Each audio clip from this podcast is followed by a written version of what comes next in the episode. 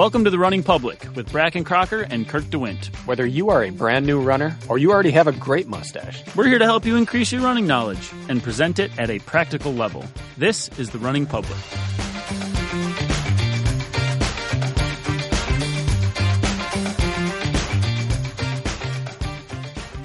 When you're ready to take your training or racing to the next level, go to therunningpublic.com. We have both monthly subscription training plans, $19.99 a month, and Brakken and I both offer one-on-one customized coaching. Again, go to therunningpublic.com and check out our offerings. How you doing? I'm tired. How are you? Why? Uh, so many. I'm gonna go with travel. That's probably the big one. That one kicks me in the butt. When'd you get back? Mm, Sunday. Oh, you didn't mess around. You came right back. Yeah. If um if I had known that the race was going to be Friday earlier, I probably would have came back Saturday. Yeah, that that's good pieces of information to get out to athletes a little earlier. Yeah, because I mean, I think we only knew two weeks ahead of time. Mm-hmm. Um, and I try and be gone for as short a time as possible. So I definitely would have booked my flight home earlier if I had known. Yeah. Did you travel solo? Yeah. We haven't done an international with Lily yet. Um, she'll be coming to DC with us, but uh, even our one hour flights to Vegas, she does not like it. So oh, really? 10 to 18 hour travel is too much for her right now. Yeah. Are these all business trips for you? You know, you have like the uh the two types when you go to a race. I'm the business trip type. Like I get me there, get me home. And then some people spend like five days, like everywhere they go, right? I'm going to see the country. I'm going to see the world. You're a business trip girl. Is that how it works? Yeah. If they were, um, if, if like my family were coming with me, then we would spend some time. So we are going to stay an extra day or two in DC. Um, cause my husband has never been and, and he definitely wants to see a lot of the museums. So we will spend like an extra day or two there. But just because they're coming with me, if I were going alone, no, I would I would just go there, race, come home. Kirk, have you done DC? Um, no, but I'm gonna say I envision like an entourage around like the world record holder, like going to a big event. Like you got like your crew over your right shoulder and your left shoulder, somebody carrying your bags and spoon feeding you along the way. Is that not how it is? uh, very far from that. no. Um, if Anthony, so Anthony's my husband, if he were to come with me, he probably would try and help out with carrying a bag, so I, I have like one less thing to carry. But no, it's um for the most part they they came to Chicago. Um, but when we bring baby in tow, our hands are already full, so mm-hmm. it's um no, I do all my own bag carrying. um, appreciate you hopping on on short notice, Lauren. We were we were watching the race this weekend. Brakken and I spent the weekend together, and um, I rarely just sit down and watch a race. Like I just that's not something like I do. I'll watch it in hindsight when I'm cross training, but I don't often watch live. And I did. I think this is like the first live race I've watched actually, because I'll always catch it later. And um, it was quite the performance, I would say. Uh, how are you feeling? So we're talking to Lauren Weeks. Lauren Weeks smashed the HYROX Women's Pro World Record this weekend in Vienna. Um, I have a few things specifically I want to dive into, race related and not race related. But like, just tell us about the weekend. Like, what did you know this is coming? No, um, no. I mean, going into it, I, I didn't even feel very like. Sometimes I feel like really pumped up and ready to race and super excited. I was just like still laying in bed in the middle of the day. Like I don't even feel like I'm about to go mm. race a bunch of people right now, and it, the race is in like five hours. Was that like a general not wanting to leave home and everything, or was part of that having a night race? Because night races make the day really funky. So I think I haven't had a night race that was domestic yet. So here in the U.S. Okay. Um, I think that would be probably a different story um, because it would actually feel like a night race. Mm-hmm. When when it's a night race over, um, like overseas, I don't even know which way is up. So like they could put the race at whatever time of the day and, and it doesn't matter because I don't know. I have no idea what time of the day it is.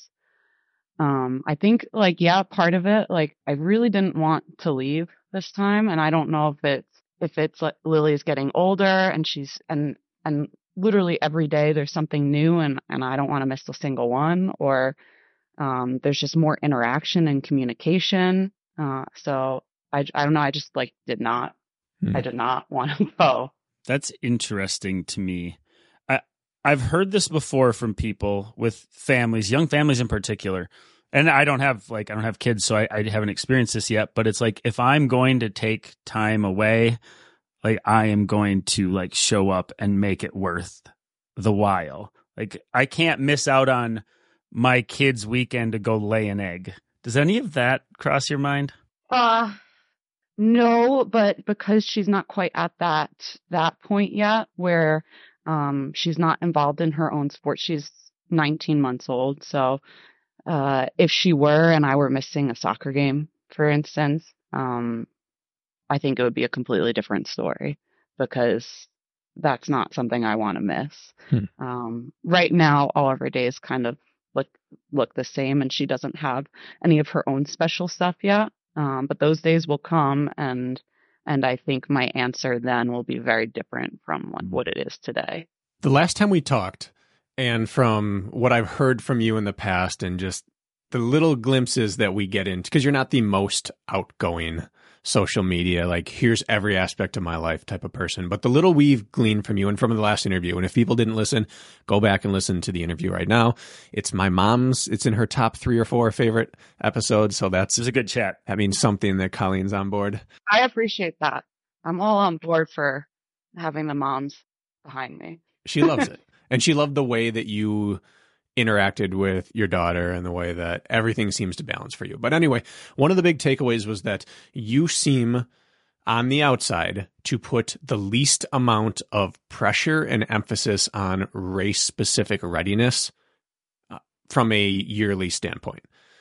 That you're you'll be ready when you're ready, but you don't rush it. You'd rather play in the mountains and do CrossFit and you seem to not take like if you took a snapshot of someone else's training yours would look much less specific.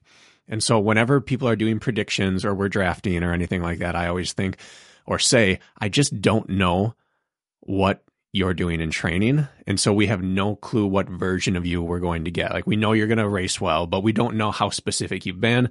And i would have bet a lot of money that you weren't bothering to get super specific yet and then you go out there and do that. Uh, so I guess just shed some light on that process. Where were you with training? And was that part of why you didn't expect anything great? And then why this? Um, I'm gonna touch on like the specificity of it Okay. because that doesn't really change too much no matter what point of the year I'm in. Okay. Um, I think uh, I come from a place where I believe like you build fitness and that's what you're building. You're building fitness.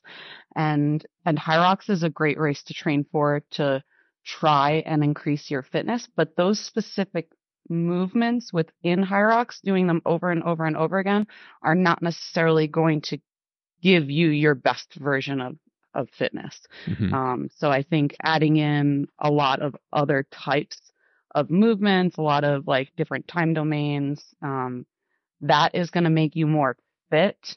And if I just believe that the, the more fit you are, the better you can potentially do in the race. And, and you really only need to touch on the specifics of the race, like here and there. Um, I'd say I try and get at least once a week, like touching on on things that I know I need to be doing in the race. So sleds, farmer carries, um, things that are like that you would only really see in the race. But uh, if I can, I'll do it twice. But you, you're not going to catch me doing it more than twice a week. And that was so all the way through this. That's not different. What what has your focus been recently, or do you not do you not script because because Anthony scripts what you guys do in training, right? Yeah, he is uh, the one who's programming everything for me. Is there a heading on it, or is, does it just kind of flow from place to place, and you're just happy to be working? We do have different um different cycles. Mhm. Um but in can you I guess more elaborate in terms of like what type of heading you're looking for? I, I guess I'm not looking. I'm not trying to, to to guess really. Last time we talked, you were just really enjoying mountain running and trail running. You're like, if I could just hit like 60 to 80 a week and do CrossFit a few times, I'm happy. And that seemed to be like an engine building time, or maybe that wasn't. I don't know what that heading was. Like in this block, we are attempting to blank. Was this just a typical block for you and you're just overall more fit, or is there something you can point to to why this happened? Uh, so many, so many places. I'm going to start with with the previous episode, I guess. Then, Okay. um, and so that's my ideal way to train. Uh, that's not necessarily what I'm doing. That's just what I want to do. Uh, like That if I sense. if I had if I had my choice, that's what I'd be doing. I'd be in the mountains and then jumping into a CrossFit class and hanging out with buddies and throwing down for five to fifteen minutes and Mhm. then maybe throwing some weights around. Um, but that's not going to get me in the best shape for HYROX. So as much as that's what I want to do, it's not what I am doing on a day to day basis. Um, and then the second part, pointing to what was it? Pointing towards fitness. Yeah, yeah. Why? What? What happened recently to to to prompt this, or is this just your continued upward trend of overall fitness? Uh, yes, definitely an upward trend of overall fitness, but um, there's always variables in training, Mhm. and I would say I think there's three things that have made probably a significant change from November to to now in terms of like my fitness level. Uh, starting with I think like second week of December or something. Um, I guess to preface it, I don't have a ton of spe- experience in like track races or road races, so I don't really know exactly what my pace times are supposed to be for different training.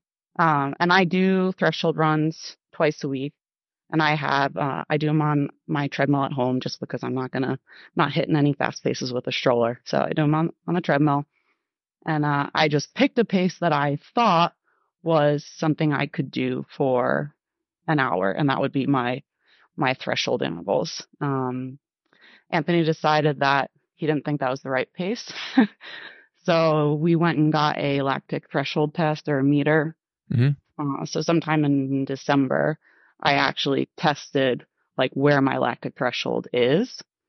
Um, and it turns out I was uh, severely sandbagging and what I should have been running my intervals at versus what I am and have been running my intervals at since like the beginning of December. We got to ask So, what reading um, it gave based you right off away. of those numbers. we got to know. Uh, well, based off of those numbers, I um when I when I thought I was doing threshold runs and I thought I was in like my lactic threshold, I was still in like an aerobic phase.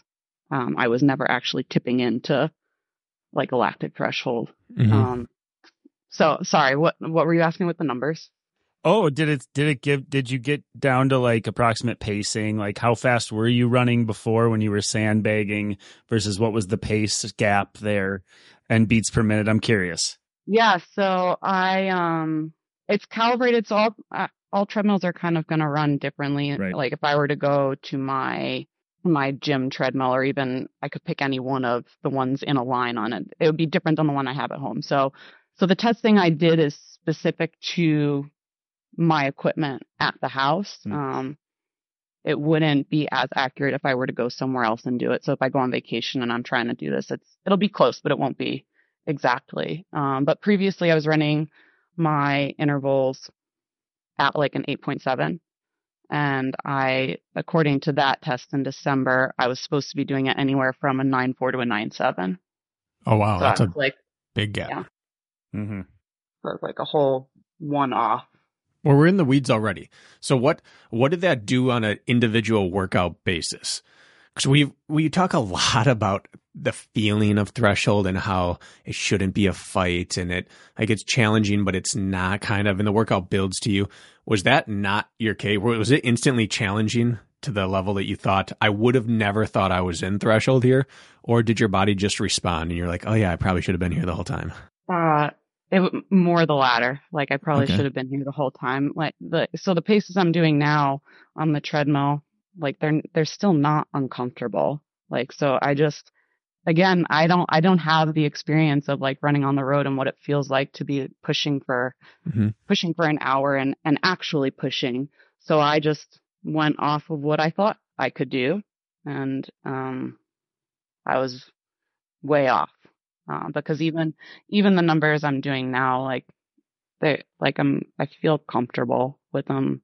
So it was, it's just interesting to be able to have like some science and data behind it. Uh, and I probably would have never changed and upped the pace. So when I thought I was doing quality work, I was not doing any quality work, actually.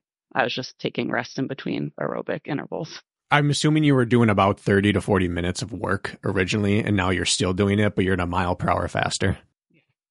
Is the recovery kind of the same? In terms of like on a day to day basis? Yeah. I actually don't feel that um running takes too much out of me. It's it's the it's certain lifts and certain accessory movements are mm-hmm. are what really kind of take a toll and put me back.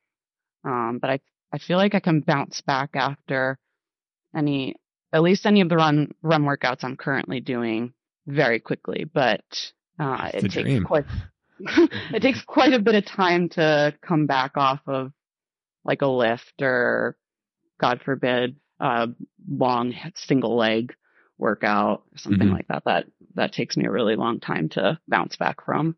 There's probably a good bit more to that than just like the surface conversation. Like if you think two threshold workouts a week in combination with them being done on the treadmill, in combination of not two turn- running threshold workouts a week. Sorry. What other ones are you doing? So instead of we've read into all the different types of double threshold, um, and we do see the benefit in it, but there's also a really high risk of injury, at least in my opinion. Mm-hmm. So I do a double threshold twice a week, but my second threshold of the day is always on a machine. Mm. I love that. Well, that actually just goes along with the point I was kind of on my way to, which is like the dam the damage caused by the treadmill is a little bit less than firm concrete outside the damage caused by threshold work versus VO2 max type efforts is a little bit less threshold than it would be harder efforts. And then you combine machine work, which, yes, like systemically and metabolically, you're just crushing it. But at the same time, like you're getting the most time in zone with the least amount of like, uh, pay for it, so to speak, later. And so, like, it kind of makes sense that that would be a sustainable approach. And then, of course, you're smashing yourself like like structurally in the the weights, which would make sense why that would linger longer. But my curiosity is because you live down, you're somewhere south right now. Like you could run outside in the winter, right? It looks like behind you there's no snow, right? I forget where you're at now. I'm in Salt Lake City. We just had a ton of rain today, so um, so no no snow on the ground right now. Okay. Do you think that now that you've been doing this for a while, like the two questions I have is one: as soon as you switched your like lactate um like speed up, let's call it your pace. First of all, did you notice like a, a noticeable bump? Like a month later, you're like, oh yeah, I'm more fit now. Like, did you see that concrete difference? And then the second is, is there magic to the treadmill? Do you think is that actually a better choice than going outside? I don't um, test necessarily my uh, my training very often. So I did I did run a half marathon mm, in January, but it was my first one, so I don't ha- I didn't have like data to go off of. Um, what what I did have was how I felt during it, um, and then kind of like afterthoughts of okay, what pace could I have actually run if now that I know what it feels like to to run for that long. Uh, and I and I did feel good. Like I did feel that the change in pace had had made a difference, but I can't I can't be too specific about it because I don't have anything to base it off of. Um, and I love the treadmill running because I have no idea what pace I'm going when I'm out on the road and I hate looking down at my watch to check it to see if I'm I'm not comfortable enough with my stride to know when I'm running a certain pace that that's the pace I'm running. Like I have to constantly be looking because I don't know if I'm hitting what I'm supposed to be hitting. So for me, just putting it on the treadmill um, makes it more mindless. I don't have to think about it. Otherwise, I'd be constantly thinking about it the whole time. Yeah. There's a lot of power to that. This I don't remember if it was when we talked to you last or if I heard you on another podcast. And that it may be longer ago than we chatted with you. And I don't know, what was it, a year and a half ago maybe? I forget how long ago it was. It wasn't. It does. I guess it's irrelevant. I think it might have been less than a year. Was it a year? Okay, maybe a year.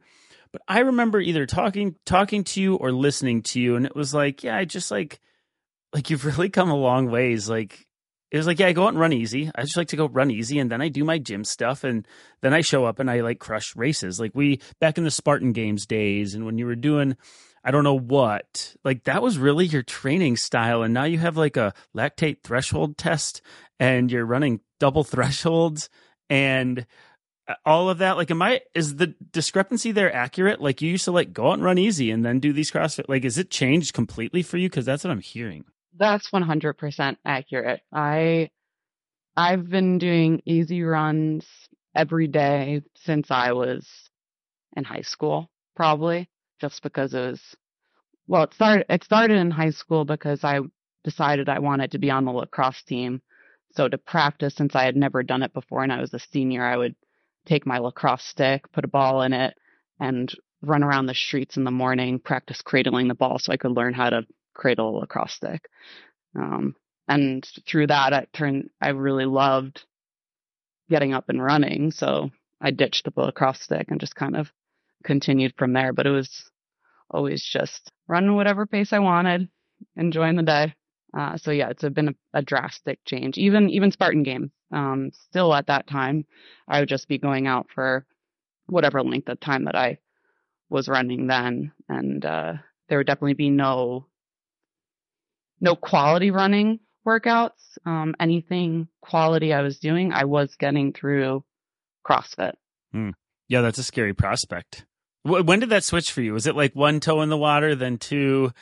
Um, because really, what I'm hearing is like you went from like sort of training by feel and let's call it um, enjoying the day to day as part of your routine, and then suddenly like uh, feels maybe the opposite of that. Um, you're very purposeful every time you s- put your shoes on or step into a workout. Like, what was that over? Was that a like turn of the page, or was this has this been a gradual like more and more in the weeds for you? Uh, Yes. So both. Sure. Um, it was, it's been gradual, but it also was definitely like, definitely a turning point. Um, it, it just became more structured after I had Lily. Like I did more research, like time is more of the essence. I'm not going to waste my time just mm. doing a bunch of fluff. Like if I want to, if I, if I want to get results in a shorter period of time, I need to be more diligent about it. So, um, it was after I had her that there was actually structure. Kirk and I are both obviously runners at our core. It's what we did the most, the longest in our sport.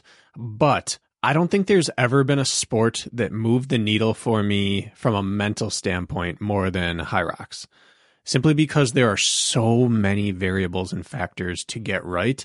And as far as we can tell right now, there's no set way to do it you talked about you and Anthony really researched every style of training out there. And like most pro camps, you guys seem to have settled on the fact that the double threshold training, whether that's exactly how it's implemented or not, is probably the best bang for your buck training plan that we're aware of right now. It's the most sustainable and it's the easiest to tweak for the individual athlete.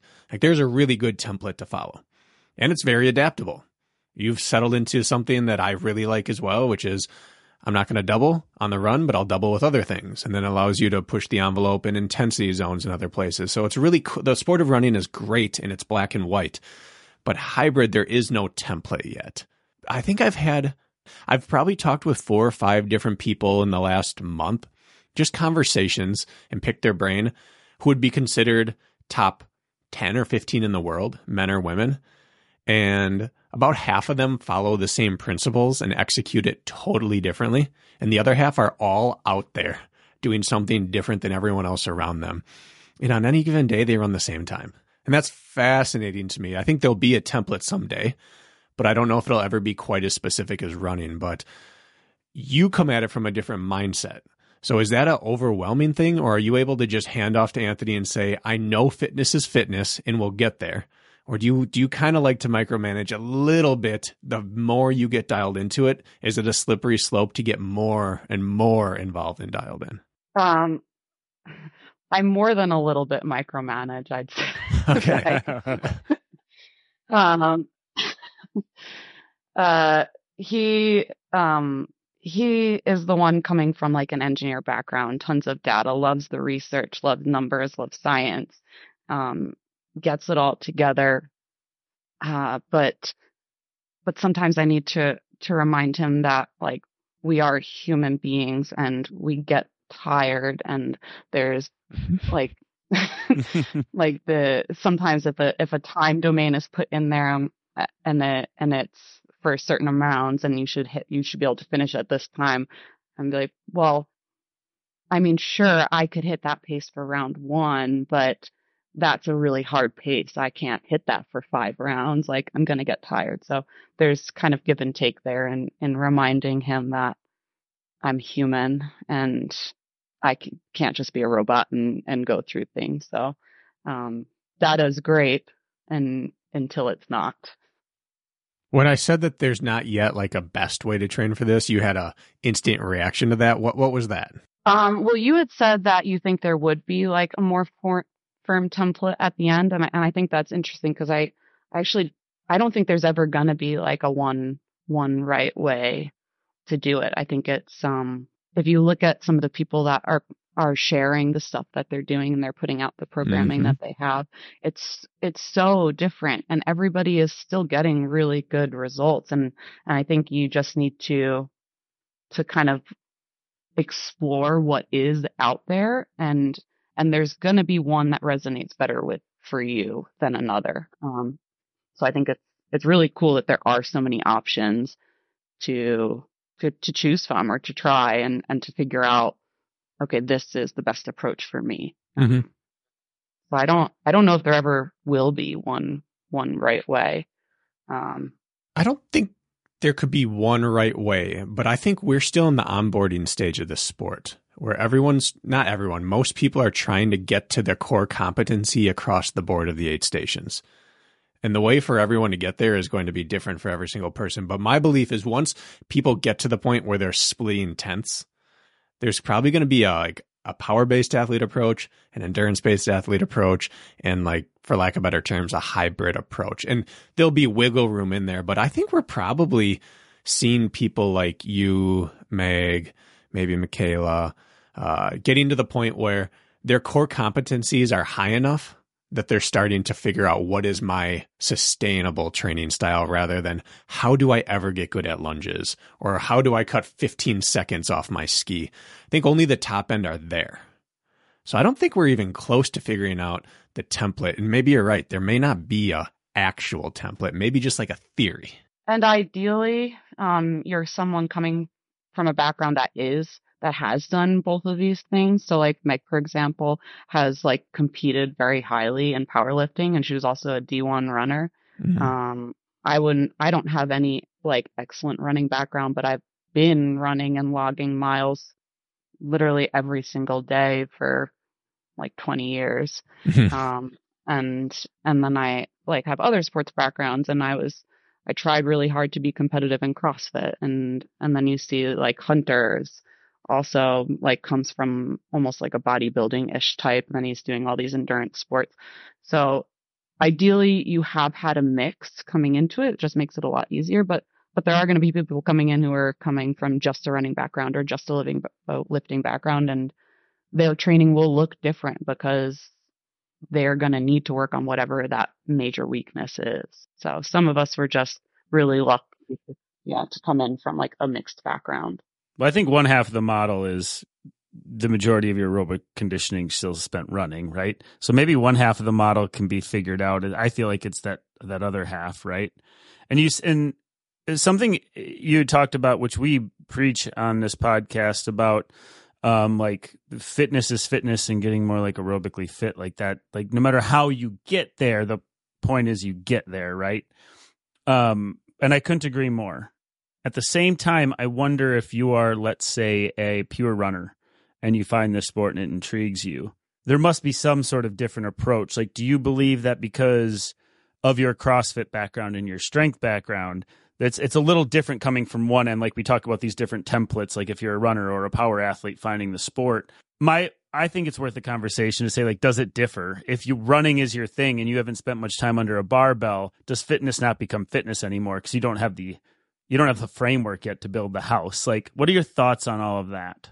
I mean, you don't want to lose the fitness that you've that you've built. So, um, I would maybe not be running as much as you are if, if you're already like head and shoulders above everybody else in that running department. Um, but you can't just stop running. Um, you can supplement it for other types of fitness. You can add in things like rowing and skiing, which is, is still building an aerobic fitness, but there's some muscular part to it that's not just like pounding on the ground with our legs. Uh, but you will, you will definitely need to add in quite a bit more strength work, um, for a runner. I would probably say mostly single leg stuff. I don't think you need to work like worry too much about heavy, heavy squats in the beginning. I think you can like work up to that, but I would start with more accessory lifts if you're not used to lifting and then build up to the bigger lifts. Do you consider strength part when you say fitness? Like fitness is fitness. Do you encompass strength in that or are you talking about output?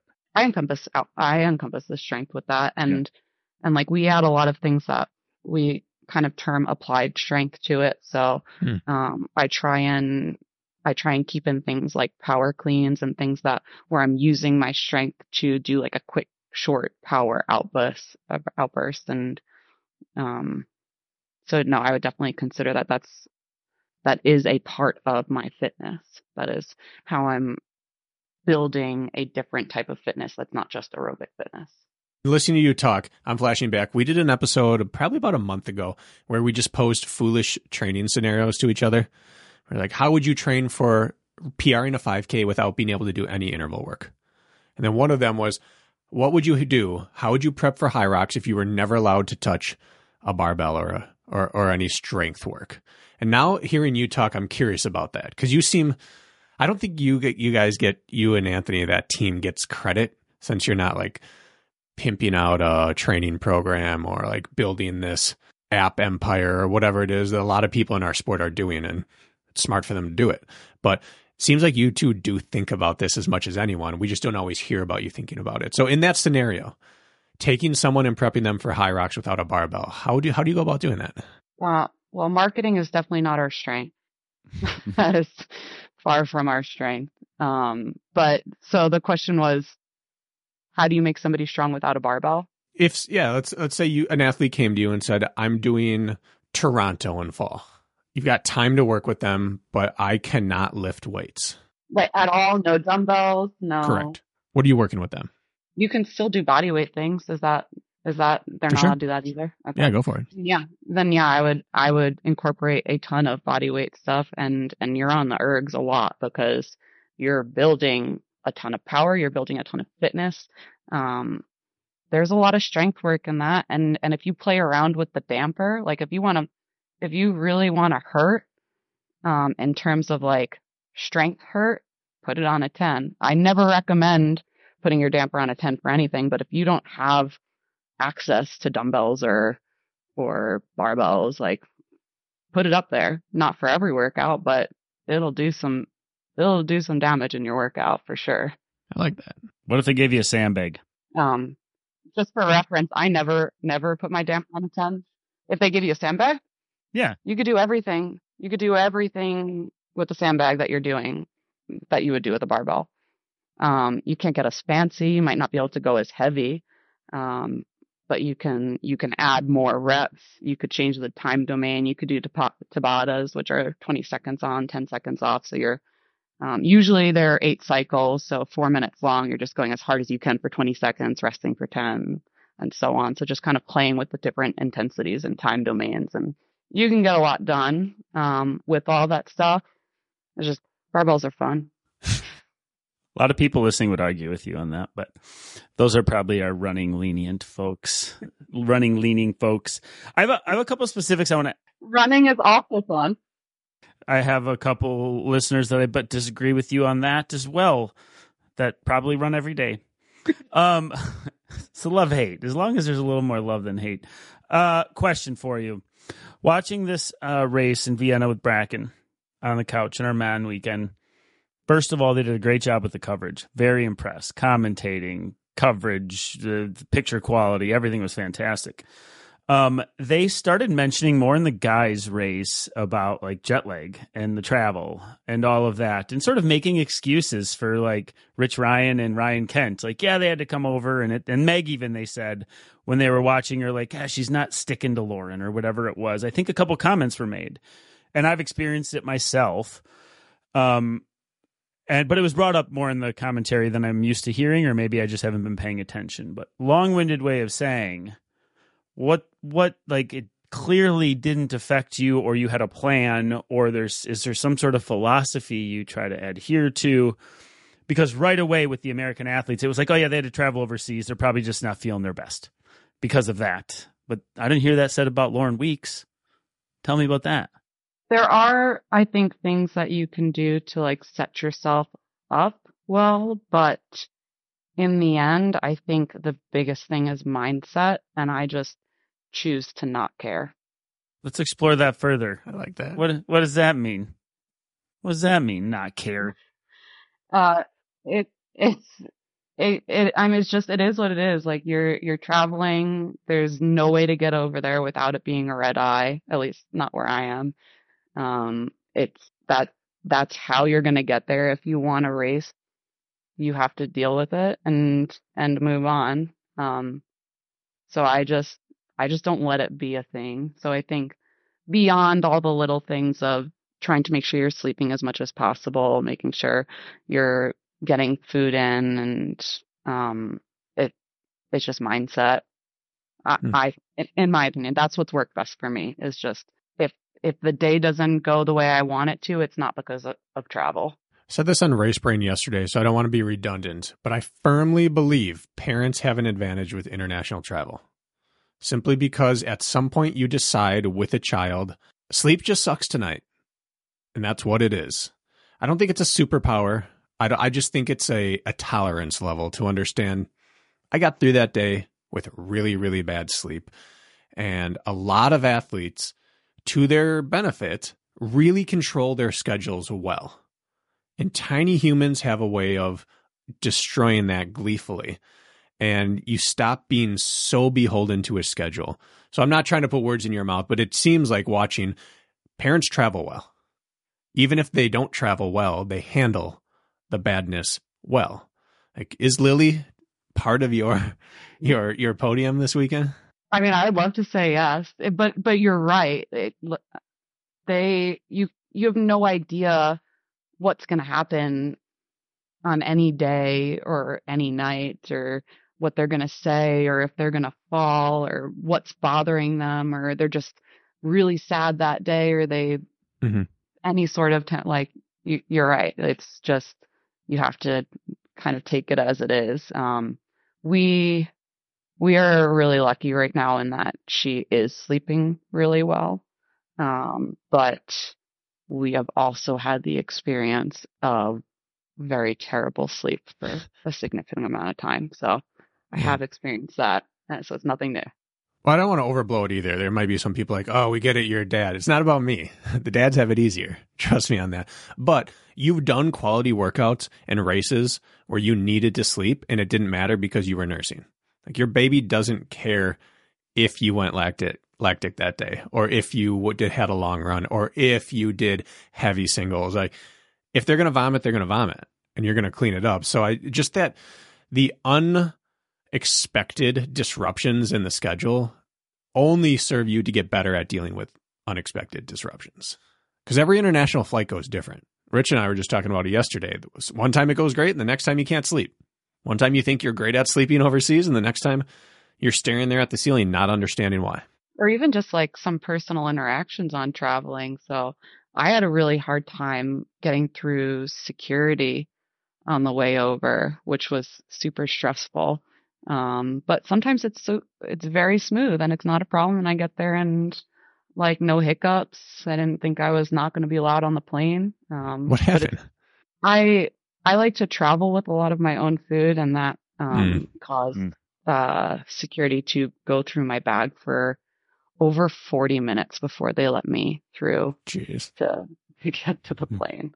I find that very comforting when it's not happening to me.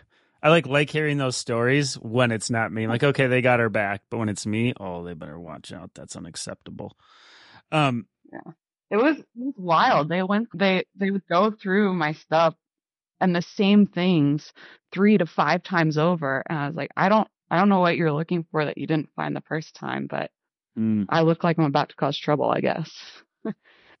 I had a trip over the Canadian border once, um, road tripping, and it was uh, leave after work sort of thing. So it was in the middle of the night, and uh, me and my buddy bought powdered donuts um, on the way, and it was a week and a half camping trip. We had the canoe on top. It was packed like a Tetris, like machine, like the truck was perfect.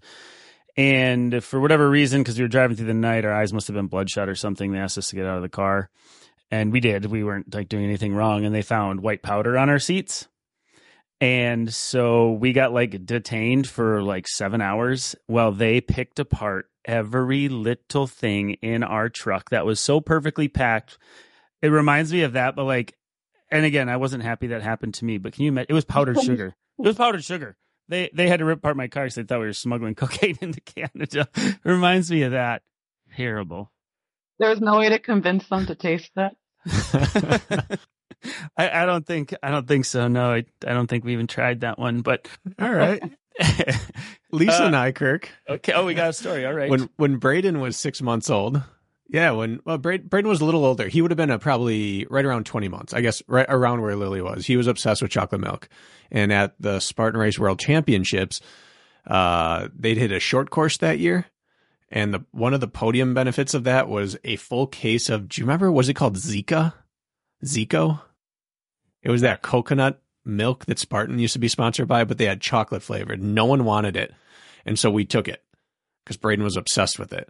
And we got to this little Podunk airport. I forgot what it would have been outside of Killington. And they stopped us and they had to, we were random. They had to swab it and it came back for trace elements of explosives on it. Like it must have been on a pallet in Spartan's truck for like a year. And they had to take every single one out. We had like 72 bottles of this chocolate. Co- and, and eventually we're close to missing the flight. And Lisa's now, what, eight months pregnant again and is sitting there sweating and crying with an angry kid. And we're like, at this point, just take it. We don't want it anymore. Like, no, you will sit right there. And if it goes any farther, you are not leaving the airport. like, oh my goodness. Chocolate milk. I have had things pop up, come back, and like called for explosive as well. Yeah. And and some of them have been Spartan related.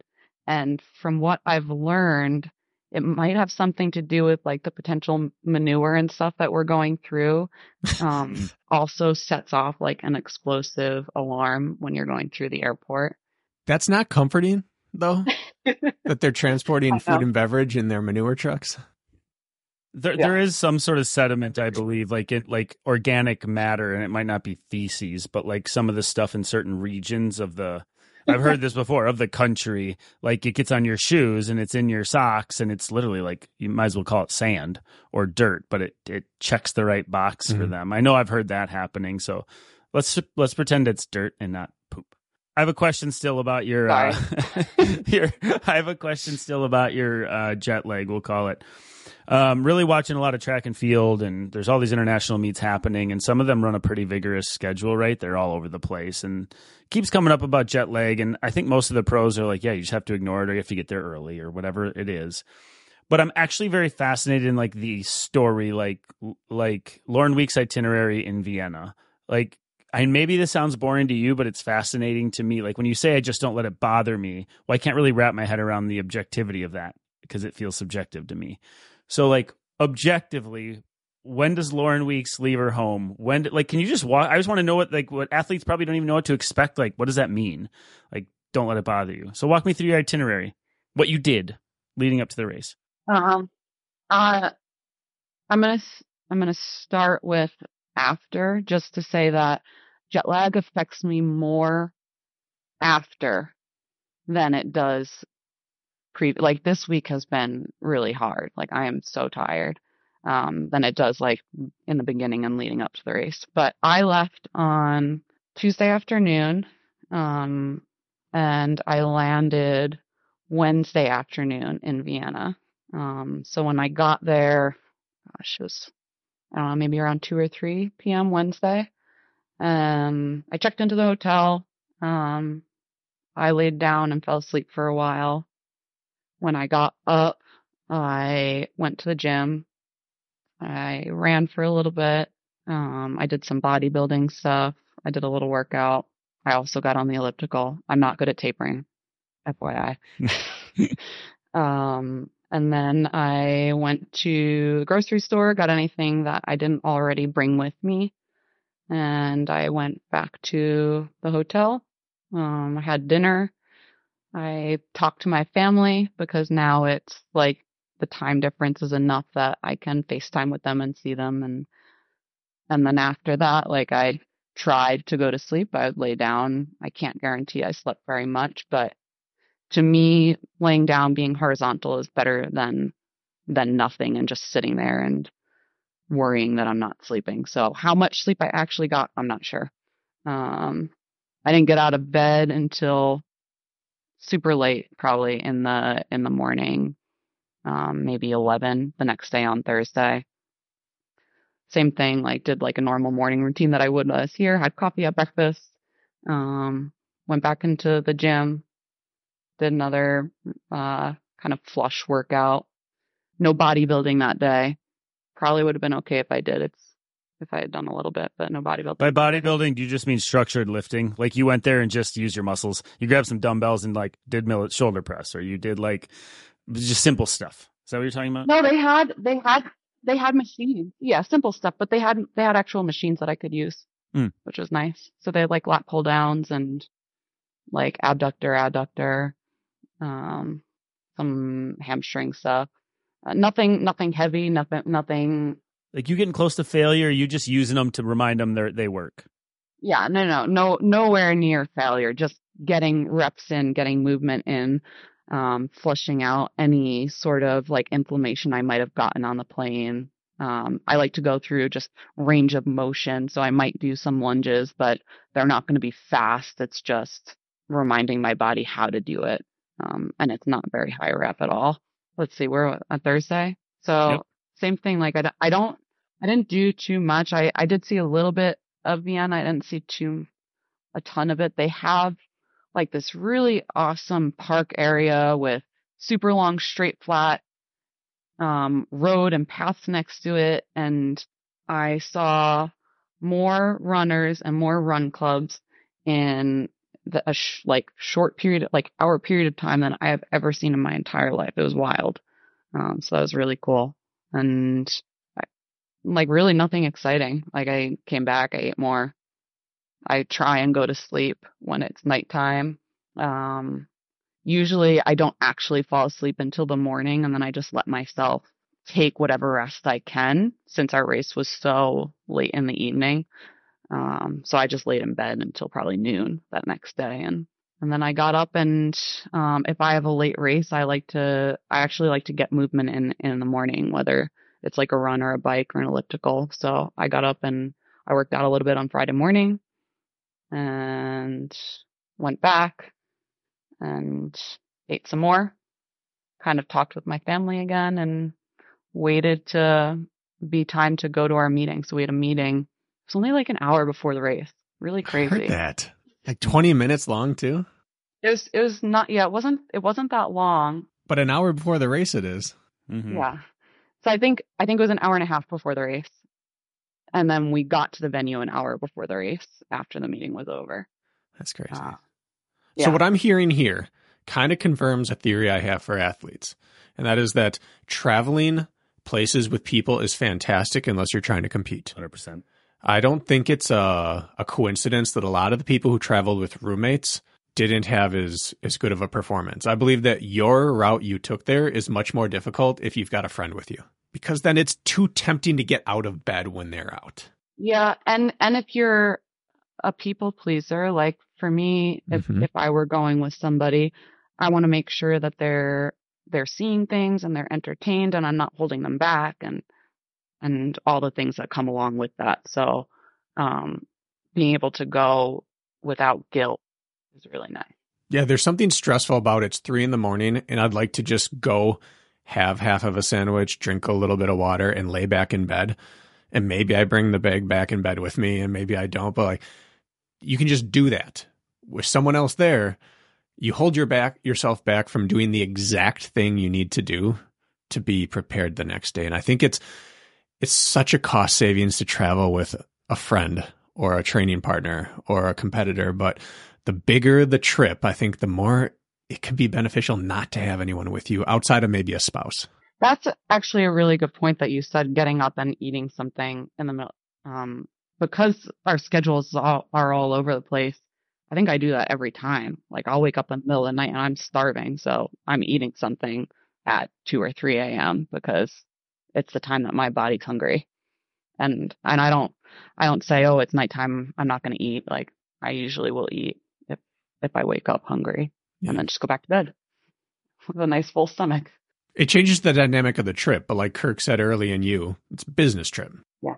A lot of people who race a lot, I feel like to make it affordable, they do these big, you know, athlete houses. And anybody who's asked me to stay with them in the past seven years knows I tell them no every time for that very reason. Oh, I already have a hotel. I don't have a hotel yet, but I know I'm not staying with seven other idiots that are going to mess with my schedule and what I need. Like, I could not agree more. And a lot of times people show up flat for that very reason, right? Like, uh, they're off schedule. So I, I agree with that as well. Kirk, we had separate rooms in uh-huh. the same hotel at the last race we traveled to together. Because of me, because I said let's have separate hotel rooms, right? Yeah, and it made me breathe a sigh of relief that I didn't have to be rude to you. oh, because you would you would have denied me as well. Yeah, and so I I was rested and I went out there and I DNF'd like a good boy. confidently and with vigor. What is is there? I guess the other question, and then we don't have to dwell on it anymore. But um, I feel like I get asked this question a lot. Like, why why did you leave when you left? Is it do you feel like it's better to go three days in advance or whatever it was? Like, why Tuesday slash Wednesday? Is there rhyme or reason to that, or did that just like you could have flown in Friday for all it mattered. Uh, well, the race was on Friday. That would have been really tough. I meant Thursday. I do, I do feel swollen when I, oh, okay. I feel swollen when I fly and it usually takes a day or two to get out. So, um, even short flights, honestly, um, I, I just whatever it is, my body does not, does not like being in the air. So being there a day or two ahead of time just allows me to get some of that inflammation out. Um, and I don't want to go any earlier than that because my family's not with me. So I'm, uh, I think, I think ideally you're getting there over a week ahead of time. I think that can like set you up for, for your best opportunity to have a good performance. Um, that's just not going to happen. I'm just not going to do that. Mm-hmm. It, it, there's, there's benefits and the benefits to it are not worth enough to me to leave that early and be gone from them for so long. What would the prize be? What would that what's your price? If they kept raising the prize pot up high enough, what's your I will get there 10 days early. What's your bare minimum? Um well at that point I'm just gonna fly them. They're gonna stay in another hotel room next to me. It's a good answer. Because hopefully, if the prize is like that high, then you'd think like at least all the way down to fifth is also pretty high. So, like, depending on how you do, you're okay. I have a bunch of one off questions I want to ask you that don't really flow. And I don't know if now's the time to start that or if there's some sort of flow that you want to obtain, Brakken. No, we don't rapid fire very often, so let's do that. This is exciting for me. Well, I'm not considering this rapid fire. They're just like random, you know, questions I have for you. Oh, okay, that's a lot of pressure. Well, by pace comparison of usually one question, six tangents, next random, this is rapid. you don't know what's going to happen here. All right. What's the relationship like between you and Meg Jacoby? Oh, so we, I'd say good. We got to share a room together. You talk about not sharing rooms for traveling, but um, we got to spend like a really good amount of time actually for one of the events that we did over the summer. Um, we stayed at the person, it was for Rally in the Valley. We were staying at the person who was hosting the event's house. Um, and there were, there were four of us. So it was me, um, Meg, a girl named Shannon, and Corinna Coffin were all in the house together. And um, Corinna and Shannon had already been given like two rooms that like were were of their own room. So the the room that was left was uh, Meg and I shared. So we had, which was really nice, like a lot of time to actually get to know each other beyond just seeing one another for an hour or two every couple of months. Mm-hmm. And there's just, I think you just have some, it's a different level of respect when you see somebody that can perform as well as she does and then also juggle the thousand of other things that she has going on. I have absolutely no idea how she does it. So there's some respect there. That's what I'm hearing. Yeah, 100%. And if she lived closer, it would be really nice to train with her. well, well, you wonder, right? Because you saw uh, who was the woman? She had a poor race and was being comforted at the end. Um, Camilla. Camilla. Camilla. Uh, you you see like a lot of support out there, and then you guys are out there yelling at the girls as they're finishing their wall balls, and and I felt like the same thing was in like when Spartan had its heyday, and I'm gonna say had because I think it's over for them, but you'd see the women loving each other afterwards as well. And so there was a, like a love fest, so to speak, and only support and no snide comments and any of that. On the men's field, once in a while, you'll see them jaw at each other, right? Some things get blown out of proportion. That's still a love fest, but sometimes somebody throws a bucket. Somebody Yeah. do, yeah. Well, Just that, bucket. that guy's done a lot of things he should probably take back in his life. But um, is it like that? Is it as it appears that supportive and friendly? Yeah. Um, it's, it's very special, I'd say. People, um, there's, there's all these different like conversation chains through Instagram or WhatsApp and, and you do get to see people in, in person, but there's just so much more behind the scenes of being able to like chat and get to know your competitors and, um, and some of them you've known for a really long time. So like for Friday night for me, um, I've been racing with Viola for probably almost five years now. Um, and, and I, and I know she's had like a rough go of injuries and she like got hit by a car on her bike this past week and, and she's just been like really trying to vie for one of these, these world championship spots and it's, and it's just been tough and, and, uh, she gritted through and she pulled it out. Um, I think when a lot of people weren't expecting her to do it. So, like, yes, I'm always super excited and super, super proud for people. But for example, for that one, like, I was just so beyond pumped that she was able to cross the line and, and not have to worry about it anymore. Like she has one of the spots that she's been working for this whole year. I have more follow up questions, but Brakken, do you want to wedge any questions in here? So I got a whole chamber. No, you go, and then I'm going to talk the last half hour.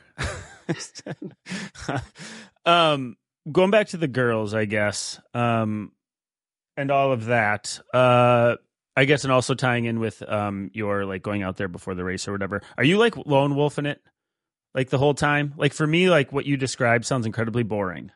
Like you had like a boring three days. It was like the longest, slowest three days of your life before Yeah. the race. So boring. Okay.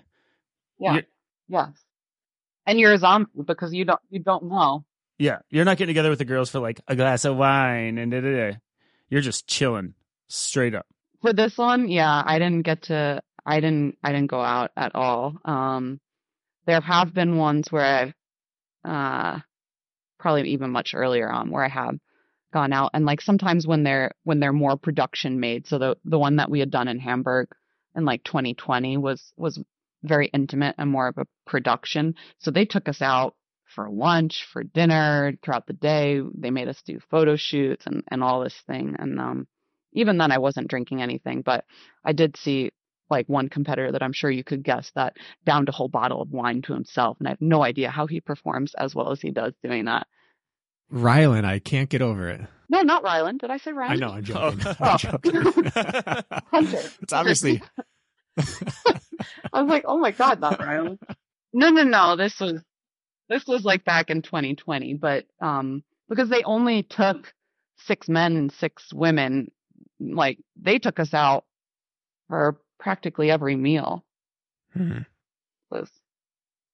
it it depends on on the race and where it is, but when I'm going that far, I'm too tired to do anything with anybody. Like I am I'm just exhausted. Somebody had asked, I think, like one of the girls had asked me if I wanted to, before we'd even left, if I wanted to get together and get dinner on on Wednesday night. I was I was like, "Aren't you also flying in on Wednesday?" This is I think her first international travel. I was like, "I'm not going to be able to like I'm going to be so tired. I'm not going to be able to do anything Wednesday for sure. Like let's talk about Thursday."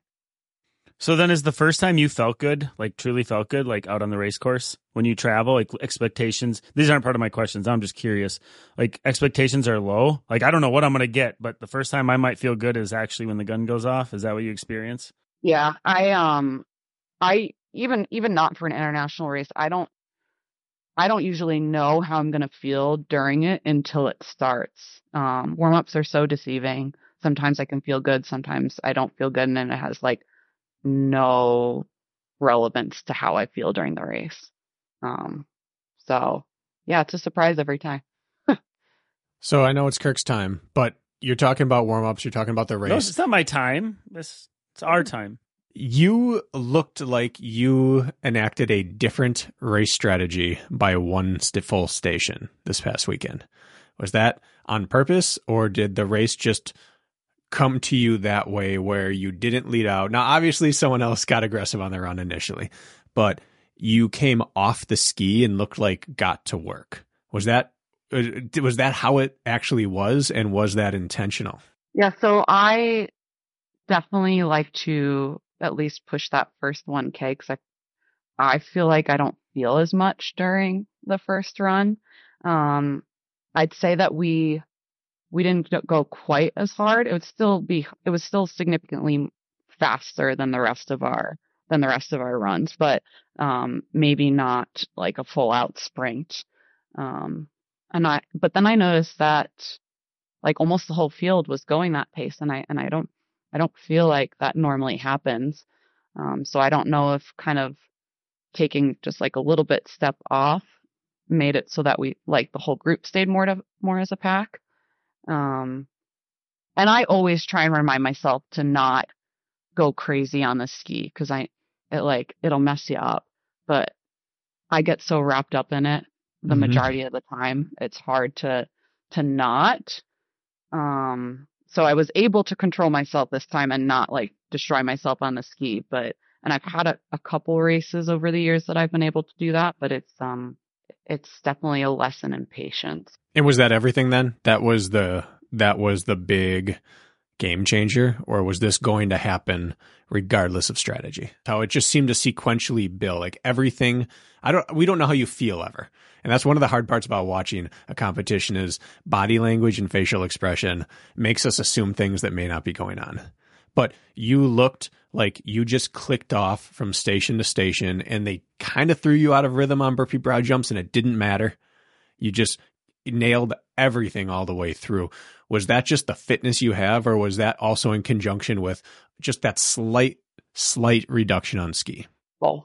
So the slight reduction definitely helps to feel better it, for, if nothing else, the next two runs and station. Mm-hmm. Um, whether or not that carries over the rest of the race, I think is still to be seen, but at least for that much. Um, but I also did feel like I came in with more fitness for this race than I had. Um, and then, but I, I'm not somebody that can carry uh, like my, my peak fitness the whole year. So, um, I don't, I, there was, there is no way for me to be able to like build up for as long as the I know it's short in comparison to a Spartan season, but it's still a long season. I can't build up and drop down that many times over that length of a time in a year. So if you had to say that your mountaintop is worlds where you want to be as fit as possible and your off season is your least not that you I don't think get least fit, but like least race fit, where would you be sitting right now? Like what is what is 58 what 03? Where does that sit on your your fitness scale right now to where you need to be in Nice? I mean, I'm a, I'm gonna like probably have to take some time to figure that out because that's more fit than I had anticipated being able to get to by the time of Nice. Okay, so if we take the time away, the way you felt and progressed in training, where would you say you were prior to the race starting? I feel like I'm pretty close to like top fitness right now, but again, Okay. I can't I can't hold that, so I'm gonna have to come back down and then try and build back up. But um, ideally, after a come down and then a and then a ramp back up, I'll be able to continue pushing past. Um, whether or not I can, I guess we'll have to wait like till June to find out. Um, but ideally, that's the goal. Um, You seem calm about that concept. Yeah, I mean, it is what it is. What it is. Like, I'll I'll do what's in my control to get into my best fitness possible, and and if something derails me, it's okay. Life goes on. All right. So this is my last thing, I think, but what you said sparked this. And that is, I find it the concept of peaking, so to speak, for HYROX very, very fascinating because there are many uh, things that I'll have to peak. And it's, I, I believe it's mm-hmm. very, very, very difficult with the rare number of reps we get to actually race to figure out how you peak for this. So how are you driving fitness up, feeling like this is as high as I can get currently, roughly, before I have to back off? Like it's not track where you cut volume, increase your intensity, run a couple really spicy sessions with long rest. Like I guess you could do that on a bunch of different modalities and say, I believe it still holds true, but without giving away you the, the secrets that you and Anthony are cultivating here, what's your theory behind spiking your fitness and having it co- like align nicely with fatigue and recovery and all of that for a HYROX peak? Um, based off of like my personal strengths and weaknesses and the things that I need to work on, Mm-hmm. um, it is exactly I would I would say how you would do it for like a a running race because I feel very very confident in my fitness outside of running in terms of like I'm not trying to necessarily build too too much off of that. I think um so it is like the the peaking and the coming down from just just running. So you modulate your running and you just keep your, for lack of better terms, station work in a place where you know it's always good. Uh, yeah. I mean, as I had said, like early, earlier earlier in the episode, like I really don't do specific work more than twice a week, but Mm-hmm. that doesn't change throughout the whole year. So um, I just make sure that I'm touching on it and doing it, and I make sure that like I'm doing core work. I make sure that I'm I have all these accessory lifts. I make sure I'm working posterior chain. Um, we will like maybe do some stabilizers. I still I strength train every day. Um, I don't like to do like a ton of lifts in one day and then not lift the next day. I like to have less lifts per day, but more consistently. Okay. Um, did that answer your question? It does, and it also it also answers a little bit of your racing, I think, or at least gives a little bit of clarity on it because I think one of the pieces a lot of people I can't say get wrong because the sport's too young and we don't know how they're doing their work, but it's hard to to get your cardio to a high point and your stations to a high point if you don't have a background high point that you already start at, if that makes sense. Like peaking multiple places, you don't want to do. You want something like yourself or like Meg, where you have a background that stays so high, you don't have to worry about peaking it and you can just focus on little pieces. But I think the people who get it right understand how to arrive at race day with a sense of intensity. And because you can race intense up front, the way that you're peaking your running makes sense with how you're able to run off the front. And I think you would run off the front that way either way, probably. That's probably in your genetic code. But the fact that it's sustainable to you does make sense if you're peaking a little bit differently with your running than some other people are peaking. Yeah, I think once you try and and figure out how to peak all these different things, like it's it's too much to manage. It's there's it'll be too easy to to probably mess something up. Um, I would pick what you think you need to be peaking for and focus on that. Hmm, that makes sense. I missed the question you asked initially, Brakken, because I was charging my laptop. So I I don't know where this is going to interject into that, but I thought you were killing a spider. I was not. Well, I switched over to the laptop for audio purposes, but this battery life when we're doing this has got to be plugged in. I'm realizing because I'm already out. It was full battery when we started. We're an hour 18 in, and it's almost dead. Um, for those that do Hyrox or those that don't, I don't think it matters. But I think one thing that people have a hard time understanding that aren't in Hyrox is what a blow up means, or what the difference between a good and a bad performance is um, it's hard to gauge, right? And it's kind of like when you tip over, you tip over, right? And seconds maybe become minutes. In a mile, let's say a 430 miler has an average day and it's 430. A great day may be 427 and a bad day may be 433. It's like a six second window there, right? Help the listener understand what is the difference between a good and a bad day when you're out there in HYROX, both in feel, in time. Like, what could that look like? Uh, for me, a bad day is giving up and not mm. putting in like a full effort. Uh, I have on many occasions blown up like that. It's just in the nature of the way I race. Um, if I'm going to go out as, as hard as I do, like I'm risking a blow up and, and I've done it many, many times. Um, but I don't think those are bad races. Um, I chose to take a risk and, and maybe it didn't pay off the way I wanted to. But if I finish the race and I fight through it, that's not a bad race to me.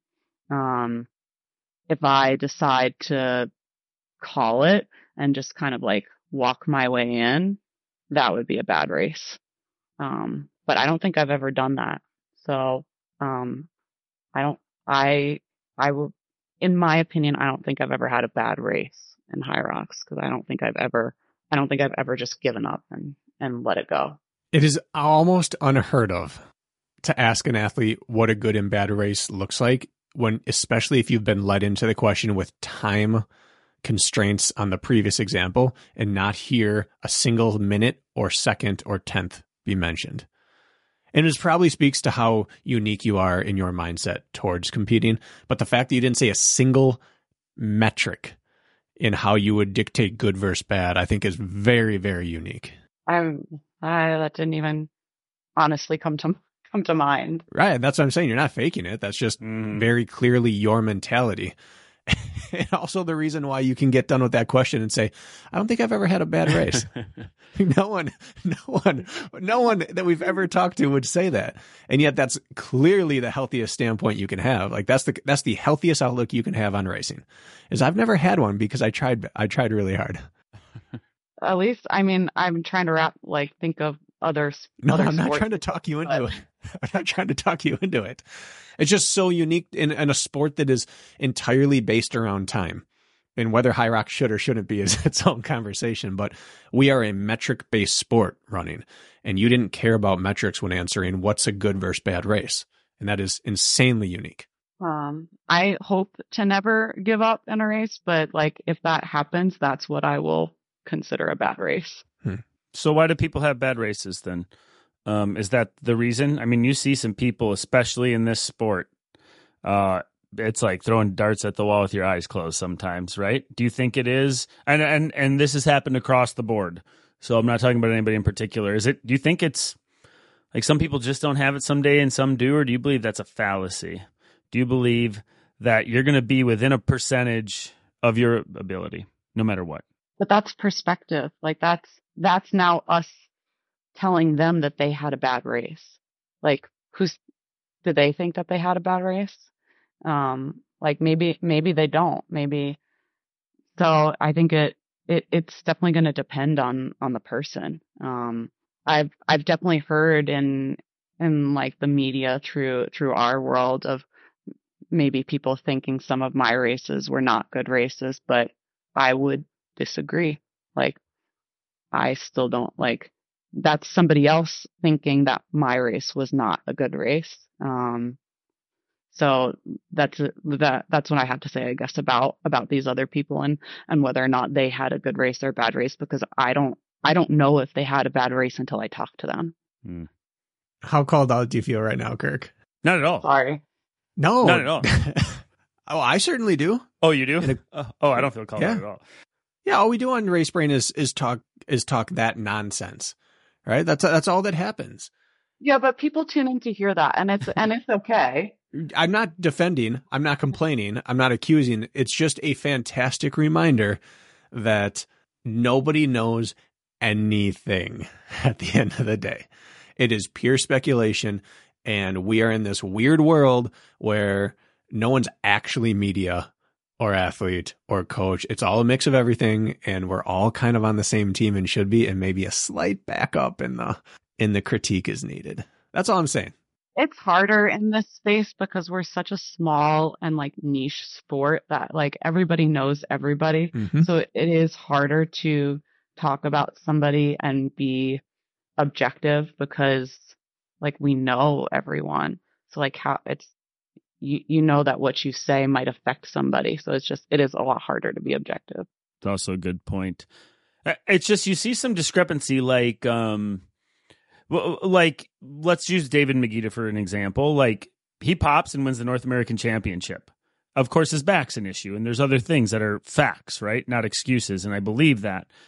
But it's like you'll see these big disparities that you don't see in the you know a time based world like track and field or road racing. Like it's just an interesting like a good and a bad day is very subjective you're right but you still see that i think throughout. It's just like noteworthy. So that's why i say when what, what's the difference between a good day and a bad day?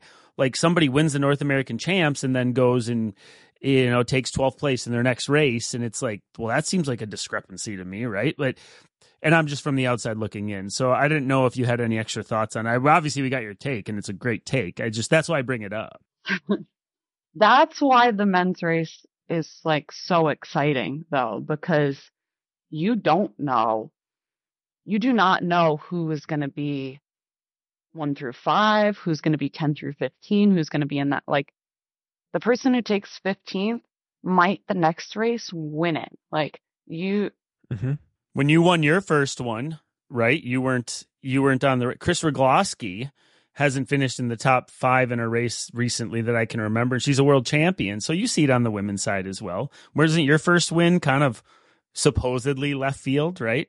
At the time, yeah, I, I think like, was that like the, the, the small one, the one where we had like six people? you're getting your world champs wins mixed up. Is that the problem here? You've got you don't know which one which one it is. I just wasn't sure if you were talking about like a world championship race or like a race in general. Like my first HYROX. Brakken was at the first one that I went to. That was your first one? Which one? Miami. Oh, Miami. Yeah. Oh, that's right. I didn't even know you in Miami. I didn't know anybody. I it was um it it it's a good reminder like that race to make sure that you go up and you like talk to all these people um that are at the start line with you because you don't know how they're feeling. And I remember going and and all you guys all knew each other and I was just like this outsider like Mm. not in the cool kids club watching people talk and laugh and nobody's talking to me. That very much was an OCR reunion there. I think you're in the cool kids club now. Well, hopefully we can at least just make less of a club and There's no Right. club. and be able to talk. But How much energy suck would it be, Lauren, if you were the hype man like we saw? Um, oh my God, who won the men's race this last weekend? Rončević. Alex, Is that within you, like a normal human, to be like raising the roof and like fist bumping for 8K out there? Is that is that sort of performance in you someday to go and really be a hype woman? Because that's impressive in its own right.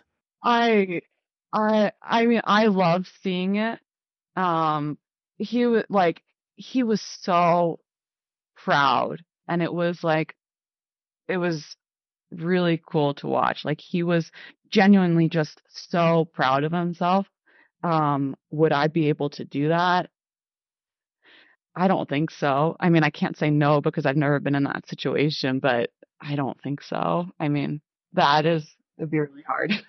It's so non-compatible with how I have experienced races that I can't fathom it. But it was also one of the coolest things to see like an actual athlete and their city on a HYROX course together. I've never witnessed anything like that. And that was through a screen. I bet there it was 10 times as loud and awesome to see the crowds chasing him. they were so excited for him and and he was all for it um and it was it was nice in that he really didn't have a ton of competition that day, so he could embrace and like explore that side of him. I think if he were in a tight battle with somebody, it would be a lot harder to have done He- all that. He still was. He's talking like the third run after like whatever, and Sandy's still right there, and he's he's still fist bumping and waving like that race had just begun. He was that's a commitment to success right there. I enjoyed watching it. Um, I got a serious question for you. What motivates you? Why are you doing all this? What's what's what is your motivation? And it can be as simple or as as detailed as you want to get to, but I'm very curious.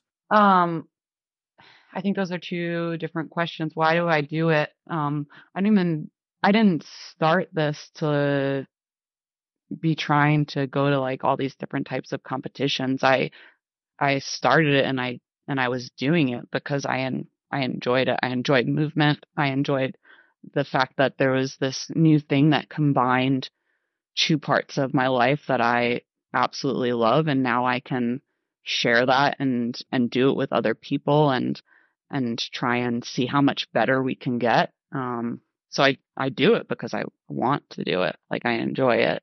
Um, because it allows me to set goals while still training the way I would want to on an everyday life. Um, and then like motivation, it's, it's just cool to see progress. Like it's, it's cool to, to learn new things and, um, be open minded to different training strategies and, and test them out and try them and see what works and, and what doesn't and, and, and learn, like, for example, like with these, these lactate tests and threshold things, like doing them, like my, my whole, my, like, everything is new. I get to, I get to see that there are things in athletic science that can like make a really big difference and in a very short period of time. So like it's just like motivating to know that things like that are out there and you can test and play around with them. I always I think of the question with athletes, including myself, like when it's all said and done, like when do you consider your in quotes career a success? Like what you know, when the dust settles, what what how would you quantify that right now? Can you take a stab at it? Um, I don't think I'm chasing success. Um, I feel that I have gotten more success in sport than I would have ever imagined or dreamed I would I would do. Um, so that's not I don't I don't feel like I am chasing success because I, I feel like I've gotten I've gotten more than than I than I thought I could. Um, maybe the only exception is like childhood dream. Like I always wanted to be a professional soccer player. So if, you know, I could touch up my ball skills and get on a soccer team, that would be a new success. But, um, beyond that, no, I'm, I'm very happy with like what I've already been able to do in, in my athletic life. Were you ever chasing anything? Or has this all been by proxy of enjoyment? I definitely was chasing, um, like CrossFit goals as well. Um, I tried like to get as far as you can, which is to the games, um, for quite a few years. Uh, but I could just, I mean, there's, I'm sure there's many reasons why it didn't happen, but like a big one is I was never strong enough. Um, I would like make it to whatever their stages right before the games. Um, and that's when they'd bring out like the super heavy things and I would just get squashed every time. Um, and these were on like big stages. Like I don't, I don't know how many people have seen like what they televise for like CrossFit regionals and stuff, but I have been like very humbled and very embarrassed in front of thousands of people live and then also however many people are like watching via the streaming that they're doing. There's something about those experiences. People don't don't think about those when you think of the path to success, being embarrassed along the way and all of that. You know, we're not always at the top, I suppose. Do you think if you petitioned like Hunter petitioned back in the day, you know, you really sold yourself? Would you have been one of those uh exceptions in or what do they call that? Do they still do that? I don't remember what that is. Wild cards. Wild card? Were you in that position? Hunter is an anomaly. No, he is an anomaly in every sense of the word of of his whole life, and and it's I love watching it. He, he's the only person, like I'm still a diehard CrossFit fan. He is the only person in the extent of the CrossFit lifetime that has been given a wild card. The only one.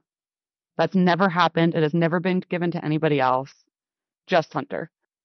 Um, so, so no, I have not been and will never be in that position. Um, that is a, uh, just a special thing for him. I would have to, I would have to like earn my way in. Yeah. And not that he didn't, but I don't think they'll ever give a wild card again. I think that was just like a, let's see what Hunter can do. We want to see him at the game.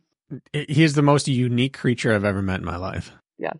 And I actually think he would have done really, really well um, if it weren't for like the initial events that he had to do before these major cuts. Any other year, really? Yeah. I think he would have done really, really well. Which, like, for him, it was this handstand stuff, and and for me, like, there was also, like, when I say being embarrassed, um, they had these handstand obstacle courses set up where we had to go up and over stairs and ramps, and and uh, and I just kept falling every time I was like trying to either get up or down the stairs, and there would be other girls that were just like flying back and forth on these obstacles. So I feel them. I get it. Everyone's going to have that. There are very few people in this world that go undefeated for life. And you're going to get knocked down bad. And I believe it is better to get it early than late. Getting it late means you get to the top level and you're famous and you're the undefeated prospect, but you never know what's going to happen when your whole identity is the undefeated prospect and then you get knocked flat on your butt. And some people never recover from that. I think the only way for sustainability is to take your lumps early and often and have that create the person you become when you become the late stage undefeated person or whatever you want to call that. Not that you're late stage, but I don't think the front half of your career is the time to go undefeated. I really don't believe that's good for any athlete. No, and and you can pivot sports too, and you might have those those lumps again. Um, I mean, Mhm. I plan to try other things as well, and I don't expect to be successful in the beginning or maybe even ever, but I, I will. I'm gonna like. There's other things that I'm interested in trying, so we'll see. What is your biggest swing that you'll take? Like not necessarily from a a con- conceptual place for you, but to the outsider. What would look like the biggest pivot that excites you? What do you have on that list? there's like two separate directions. So one, like I would still love to try and be competitive in CrossFit, but it's it's very different than the training that I'm doing right now. Um, and then on the opposite end of the spectrum, uh, I would love to explore what I can do in the running world when I'm not doing all of this like extra extra strength training than what I'm currently doing right now. Like I would I would still keep it in, but I'd love to explore What version of running or all versions? Are you talking like you want to qualify for Leadville or Western States or you want to run a 15 minute 5K? Like what, what version of running? Uh, no Leadville for me. Okay. Praise you, Chris. Good for you. no, no Leadville for me. Um, no, more in the distance of like half marathon, marathon, Okay. um, things like that. Uh, and I and I don't have set times for that yet, but distances and things I'd I'd like to explore. I'm curious about your uh, relationship with the sport, like big picture. Was it for a point of reference? Like we talked to to bring her up again, Meg Jacoby, and she was like, "Yeah, I'm obsessed." And people say like, "Why you're so all in and everything is HYROX and training?" And she owned it. She's like, "Yeah, you have to be obsessed. You have if you want to be the best, you need to make sacrifices and you need to go all in and you can't have no life, right? And she's not saying she doesn't have a life. What she's saying is, I'll sacrifice everything for this goal. That's basically what she said to us on our interview with her. And I respect that. She owned it. What What is your relationship? Because obviously, uh, like she she left her her career right to to start a new one, and there's a lot of big pivots there. So obviously, she there's some differences between you two just from like a macro level. But um, what what do you what about your relationship? Like, where are you at with with that as a whole? Um, I think what she's doing is smart. Um, I think that this sport is growing and will continue to grow, and I think this will be like a really viable like place to grow and and to make a living on. Um, for me, I don't know how much longer I'm going to be doing it, and not because I don't love it. Like I I absolutely love it, but um, like we're we're we're still like building a family. Um, like we want to have more kids. I can't guarantee that I'm gonna be able to still race at a high level after after having another child. Um, and I like I just I'll I might say doing it for fun. I might move, and pivot to something else. Um, but I can't I can't go all in when I know it's not my end goal. Yeah. You don't have to answer, but are you are you like like you say you're working on a family and you know you still want more kids like that won't take a back burner to the world champs being X date and like families first, so to speak. Is what I'm gathering. Like you're not going to revolve your HYROX racing around conveniences, is what I'm gathering. Well, um, I mean, so I'm on birth control right now, and I'll stay on it through June, but like, I can't say anything past that. So we're not going to see a pregnant Lauren at World Championship this year again. I mean, you never know, but it won't be eight months pregnant this time. It won't be eight months pregnant. yeah. Well, I mean, that was again, most of your questions today are asked with us expecting something, and we forget that we're going to get a Lauren response. And that's a very Lauren response. Yeah, I think I probably would be better if I went all in, but I'm not going to. And family matters more, and I'm going to keep perspective about this. Like, it's just a very level headed, I don't want to say detached approach that you keep, but it's a, it's steady. Um, I mean, I'm not old, but I'm not young either, and I and I don't want like a ton of space ideally if I if I can control it. And obviously like not everything is our control. Like I don't want a ton of space in between mm-hmm. the kids either. Um from we do research on everything and and like from the research I've seen like I wouldn't have tried to get pregnant before now anyway. Um what I what I've read is it takes 18 months for your body to like heal to basically as much as possible. Um, and it's the recommended time if you can to wait before trying again. So I wouldn't I wouldn't have tried before before now anyway. That's thorough. I I just had really two, but probably just one real actual question. The other one we don't need to address. It's about food, and I just like to know what people eat and what the go tos are because everybody's fascinated with food, and they think the like you said you travel with food, and that per, you know struck my interest. Um, you know what? Screw it. I'm gonna ask that one first. The last one's about workouts. Just real like you know your favorite workouts. What do you what What do you travel with with food? I guess let's just ask it. What What are you packing along with you on your trips?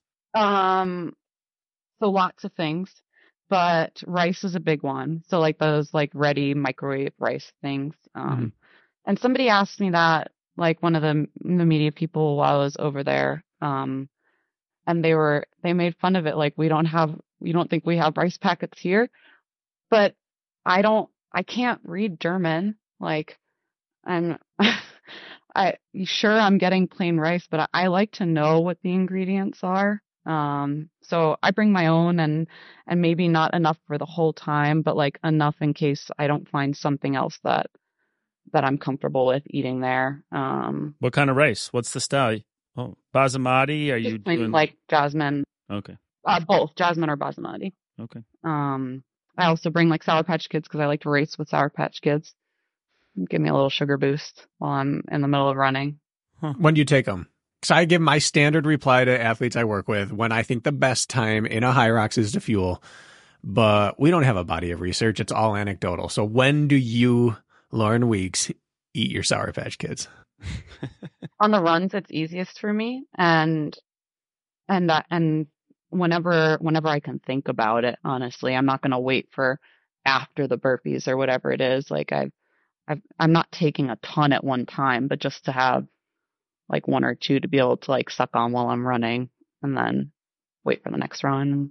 Just constant steady state of sugar. How many do you pack? Mm, I mean, I take like a handful. I don't, I don't like take, uh, I don't count them out. So if I were to guess, it would be 10 to 20. And where do you store them? My sports bra. Just free roaming?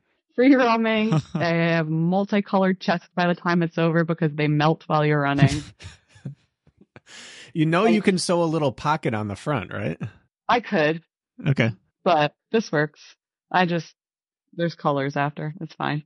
They haven't given me a white sports bra yet, so we're okay. How'd you land on Sour Patch Kids? I I would like to take Swedish Fish, but they have that like coating on the outside.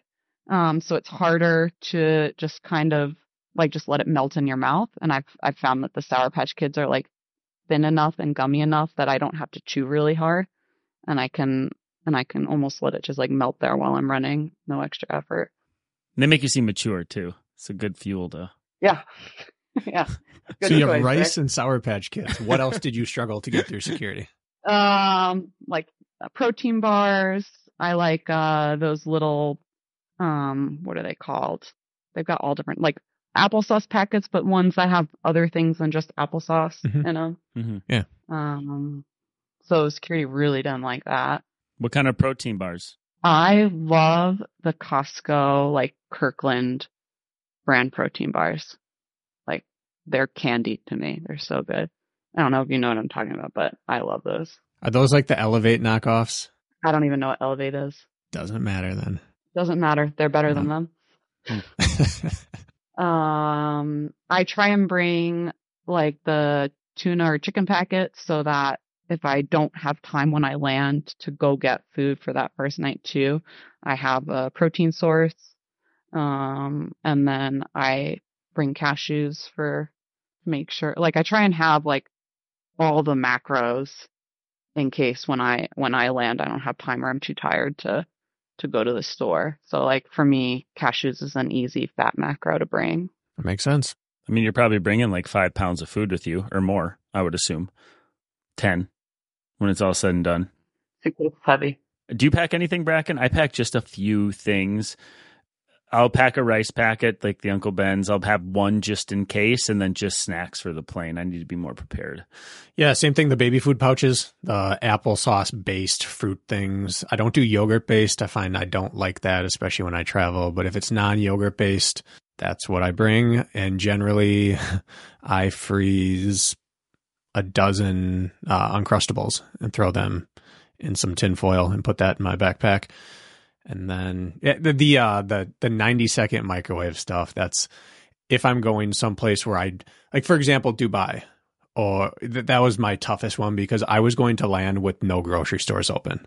I was going to get in at midnight and I was going to want to eat for the next seven hours until something opened. So that one, it was, it was the instant rice and things like that. But Uncrustables, baby food, that gets me through. And you might not use them, but it's just nice to have in case the food that you find there is not something you're comfortable with before a race. I actually didn't end up using any of my rice packets. Oh, You found it. They didn't have a microwave. I was really sad. So what did you do? I tried boiling water and cooking it that way. It didn't work. I got like bread and stuff.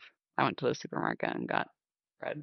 what I found is that for those two minute, three minute or under microwave styles, you put just a few teaspoons or t- uh, tablespoons of water in a pan and you just keep it on like low and it warms it because it's cooked enough that they don't want to, they don't like boiling well. They turn mushy and bad, but that's the style.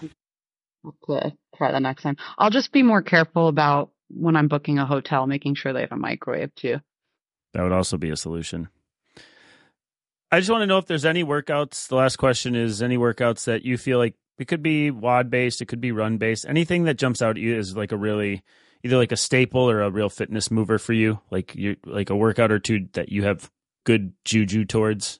Anything jump out? Nothing really um jumps out. It is I would say it is pretty varied. Um I do like to combine like intervals of 1Ks with of of running with 1Ks of rowing, 1Ks of running, 1Ks of ski where it's just like just those modalities because I find that when I combine it with other movements like lunges or sled push, um, I'm not able to consistently move. There's like too much stoppage time. Um, so I don't feel like I'm, I'm, I'm building the fitness that I'm trying to build. So I like to, to do a lot more with, with just like the machines and just running. Um, and again, not every day, but I just like in terms of, of things helping, that helps me the most because I have to stop too much with all the other movements. Yeah, you can just work. You just work. Yeah. Brakken, you got anything else? Oh, my, my last thing is what is the single hardest part of the HYROX for you? Like, is there a station that you get to that you don't know how your race is really going until you're done with that? Uh, unfortunately super early on the sleds. Like I have no idea when I get to them if it's going to be a good sled push day or not. Um, I uh, it, it could and it can and it can really make a difference on your race.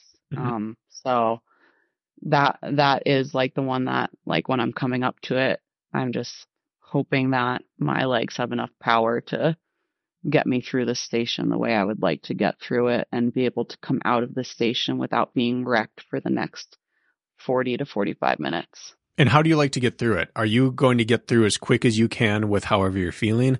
Or do you want to get through a certain way, regardless of whether you're feeling good or bad? Definitely changes based off of how I'm feeling and how I feel the sled's moving. Um, the majority of the time, I'm taking strategic breaks in terms of stopping before I feel too much lactic in my legs. Mm-hmm. Um, but that's, I don't, every course that happens at a different point. Um, so I, I can't go off of like, I'm going to go 10 meters and then I'm going to stop. I, Mhm. uh, it, it is definitely based off of feel while also still being strategic. So I've spoken with a few people who are relatively successful in the sport who all have different feelings on how often and how you should work a sled. And since you seem to not touch things more than once or twice a week, what is your belief on how you personally improve and arrive best prepared for the sled that aren't the sled? Like, what is your sled prep? That's a really good question. So nothing, nothing can replace the sled. I'm going to start with that. Like you, you, don't know what it feels like to push a sled without pushing a sled. You can mimic things with front squats and deadlifts, still not the same. Um, you can do plate pushes, still not the same. That's pretty close though, I'd Mhm. say. Um, I haven't done this in a long time, but like I used to go to a gym when we'd have boot camp classes and we would hook up straps and just hook them to a tire and we'd do tire drags. So like it's a pretty cheap way to just go out onto the street and drag a tire around. So you're under load the whole time and you're pulling things. It's not a push though. So you're working on the, on the pull motion. Um, I'm to, I'm to maintain that you can't replace the feeling of what it feels like to push a sled though. Like you, you can kind of work around it and of course you can finish the race, but you want to, you want to know what it feels like to push it. So I, I would make an effort, even if it's twice a month, to make sure you're you're remembering what it feels like to push one. And how do you like to treat your sled in training? Do you come at it from a volume standpoint, like I need to accrue a lot of meters and a lot of reps? Do you come in from I'm going to overload and treat it like uh, like a MSP lunge, or like I'm going to treat it like volume training of strength endurance, or this is pure power. I'm doing max weight for 10 meters and I'm resting two minutes in between. Like, what is your your sled philosophy of how you spend your time? I almost never overload the sled. I know that's like a big thing that people do. Uh, you, There's a risk though. yeah. Um, I, I almost never overload it. I actually underload it for the most part and just go for like longer sustained pushes. Okay. Um, so the majority of my sled workouts, I only have 90 pounds on the sled. Really? Mhm. And so, what's a rep duration for you? 50 meters. So same same length as the as it would be for for the race. It's just it's lighter, so I don't have to stop. I can just keep pushing. And that's interspersed with other activity or rest, do it again. No, no, it's usually interspersed with other activities like rowing or lunging or farmer carries or like those are. I don't currently really do any sled pushing at home. Um, so when when I'm doing a sled workout, it's at the gym, which is also part of the reason why I'm only doing it twice a week because the majority of the time I'm training is at home. So um, all of that is is for when I when I go to a gym and I'm pushing a sled and, and I'll combine it with other HYROX movements. So any anytime I'm doing a sled workout, it's it's usually more specific station HYROX style. Okay. I think we did it. Was my audio better this time? Yeah. Yeah, audio was good. Didn't we didn't we get down to the Bluetooth headphones uh last time, I think, if I remember? Yeah. Yeah. That's why I wanted to ask ahead of time to make sure. Well, two very different conversations. Last time was a lot of life and a bit of training, and then you had a baby on your lap sucking, I believe, on like a a protein bar wrapper the whole time, and then this time was Oh. a lot of a lot of training conversation. yeah, a lot more training. very different. So I appreciate you doing both for us. Thank you. No, thank you. Yeah, thanks. And if people want to follow along um, with you, uh, what's your handle on on socials? Um, it's just Lauren underscore E underscore weeks. Still would love a new handle if somebody can help me out with something more creative than that. Your name is your biggest asset, Lauren. Big reason is I also want to change. I want to change my. I want to change my last name. So when I if I change it, then that that handle doesn't really make very much sense. What is your What is your last name? Weeks. Well, I mean, what changing your if you're going to change means your last name? oh, I- Percy. Th- thank you for that. Yes. Well, how Kirk, low this is Lauren. Lauren Kirk. okay, that's our sign. Is that the we- lowest expectations. this is our sign. This needs to end. All right, I'm cutting us Uh-huh. off. This is over. Thank you, Lauren. Weeks. Uh, Thank you. Till next time. Sounds good. If anything resonated with you on today's episode and you're curious about taking your training to the next level, check out therunningpublic.com where we have a training plan to fit your needs.